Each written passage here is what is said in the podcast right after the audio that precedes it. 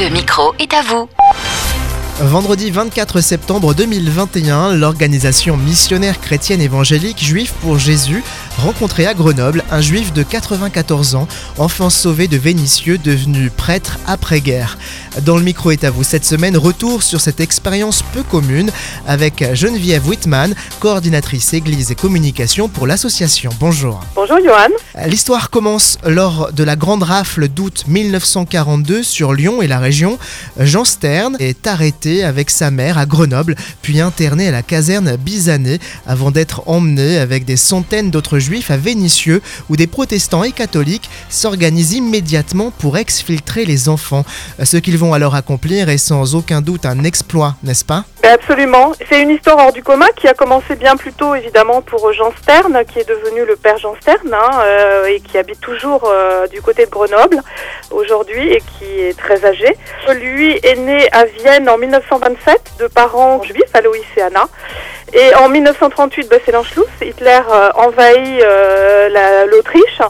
Les parents de Jean Stern pensent trouver refuge à Paris, mais l'histoire euh, rattrape euh, la haine anti-juive rattrape cette famille comme beaucoup d'autres en France malheureusement, puisque dès mai 1941, eh bien Aloïs euh, Stern, le papa, est convoqué au commissariat comme beaucoup beaucoup de juifs d'origine étrangère pour soi-disant un recensement. Hmm. En fait, ces hommes sont arrêtés.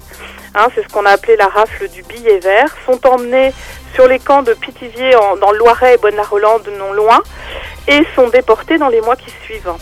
Et pendant ce temps-là, eh bien, euh, Anna Stern et son fils ne pensent pas un instant qu'ils peuvent être inquiétés à leur tour, mais un an plus tard, c'est en juillet 42, c'est la rafle du Veldiv qui va entraîner énormément de familles, de mamans et d'enfants vers la déportation à leur tour. Et en fait, Anna et Jean ont pu être prévenus à temps de cette rafle du Valdiv, donc ils trouvent un passeur et ils passent en zone libre parce qu'à l'époque, évidemment, Grenoble était encore en zone libre.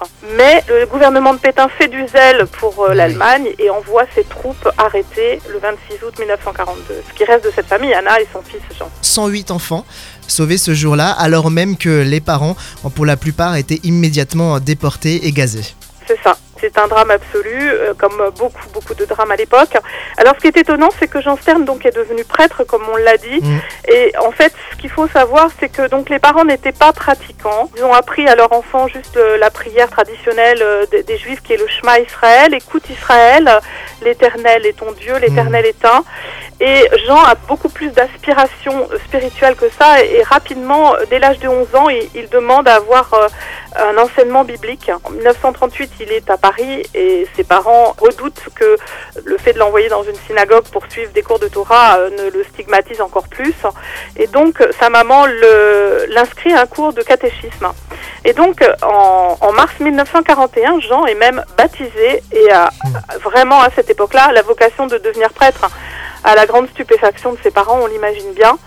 Et en fait, euh, bien après l'arrestation et, la mort de sa maman en août 42, lui a pu être sauvé. Il a pu poursuivre son collège et le lycée dans l'enseignement privé. Donc, il continue à recevoir un enseignement biblique au sein de ces écoles catholiques et il va pouvoir rentrer au séminaire. Il a rencontré Jésus-Christ. Pour lui, ça a été la révélation que c'était bien Jésus, le Messie d'Israël. C'est tout le cœur de notre message juif pour Jésus. Qu'est-ce qui vous a personnellement frappé en le rencontrant C'est qu'il puisse dire en tant que juif, j'ai même mieux réalisé ma nature juive en tant que chrétien en rencontrant Jésus. Hmm. Et je n'ai jamais eu l'impression de changer de religion, car pour moi, Jésus est le Messie d'Israël. Moi, ça me bouleverse parce que nous, les chrétiens, on a tendance à s'approprier Jésus quelque part. On n'a pas vraiment réalisé que Jésus lui-même était 100% juif. 100% juif, 100% chrétien. Direction juifpourjésus.org au pluriel. Geneviève Whitman, merci de votre venue sur Phare FM et au plaisir. Merci, bonne journée à tout le monde. Au revoir.